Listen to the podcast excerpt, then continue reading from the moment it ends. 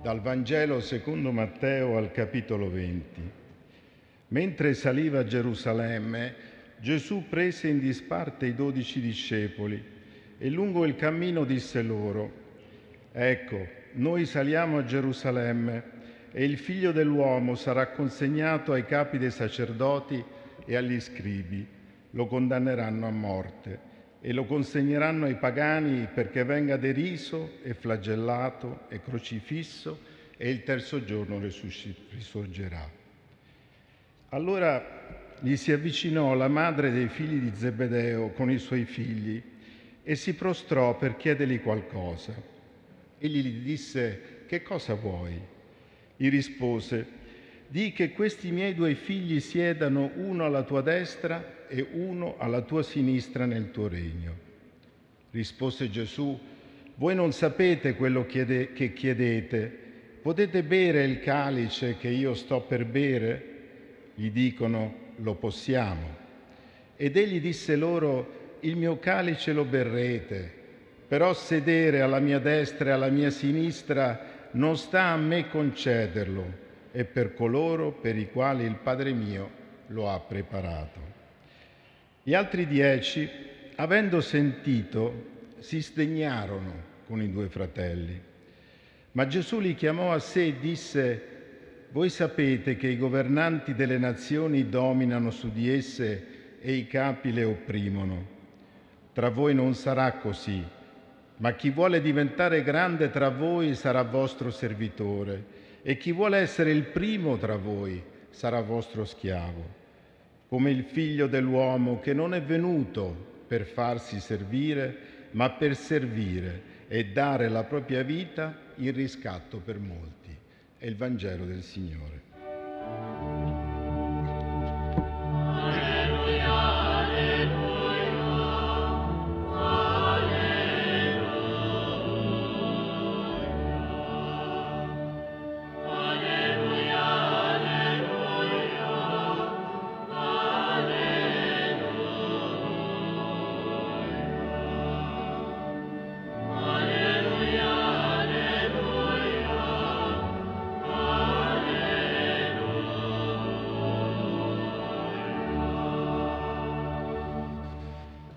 Care sorelle e cari fratelli, ricordiamo oggi con tutta la Chiesa l'Apostolo Giacomo, fratello di Giovanni, uno dei primi discepoli che seguirono Gesù lungo il mare di Galilea. Lo troviamo nei Vangeli presente nei momenti più importanti della vita di Gesù, testimone dei suoi miracoli, sale con Pietro e Giovanni sul monte della trasfigurazione e sarà tra i discepoli che Gesù vuole accanto a sé nell'orto del Getsemani. Sembra quasi che ci sia una predilezione del Signore verso questo apostolo a cui assieme al fratello Giovanni dà il soprannome di Buonerges, figlio del tuono, come a sottolineare un carattere forte, e irruento.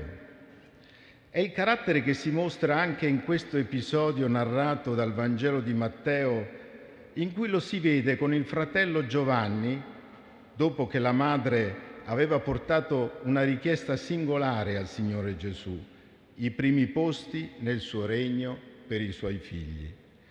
Una richiesta che scandalizza gli altri discepoli, ma non Gesù, che al contrario coglie l'occasione di questa richiesta per spiegare qualcosa di importante del suo regno e per scendere in profondità di quella domanda e del cuore stesso dei discepoli.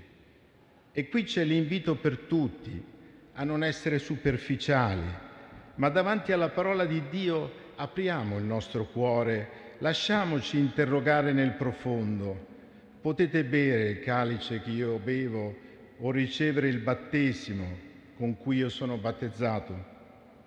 Gesù aveva confidato ai suoi discepoli cosa lo aspettava a Gerusalemme, il suo arresto, la condanna a morte e anche la sua resurrezione.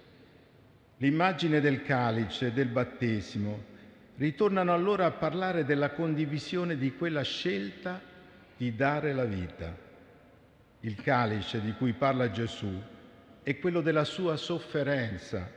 È un calice in cui sono contenute tutte le sofferenze e i dolori del mondo.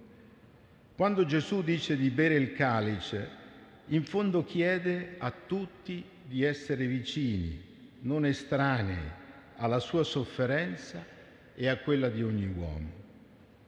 Potete bere il calice che io bevo o ricevere il battesimo che io ricevo, chiede Gesù, ed è una domanda rivolta anche a noi, e tante volte ci preoccupiamo dei nostri piccoli dolori e siamo così spaventati dal dolore degli altri da non voler condividere neanche un po' della loro sofferenza. Noi a volte non vogliamo farci inquietare dalle domande degli altri, dai loro problemi. Gesù invece non rifiuta neanche quella strana preghiera dei suoi discepoli. Dio non rifiuta mai la preghiera degli uomini. Il battesimo è la scelta di Gesù di non vivere per se stesso. Siamo disposti a vivere anche noi così? Il calice che io bevo anche voi lo berrete e il battesimo che io ricevo anche voi lo riceverete, ma sedere alla mia destra alla mia sinistra non sta a me concederlo. Quel calice e il battesimo di cui Gesù parla è qualcosa che si riceve e che nessuno si può prendere da sé per la propria forza o per i propri meriti.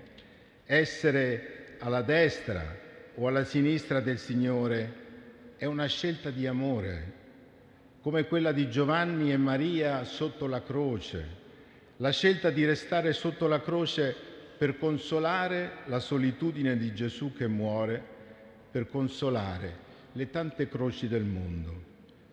Ed è una scelta di servizio, voi sapete che i governanti delle nazioni dominano su di esse, i capi le opprimono.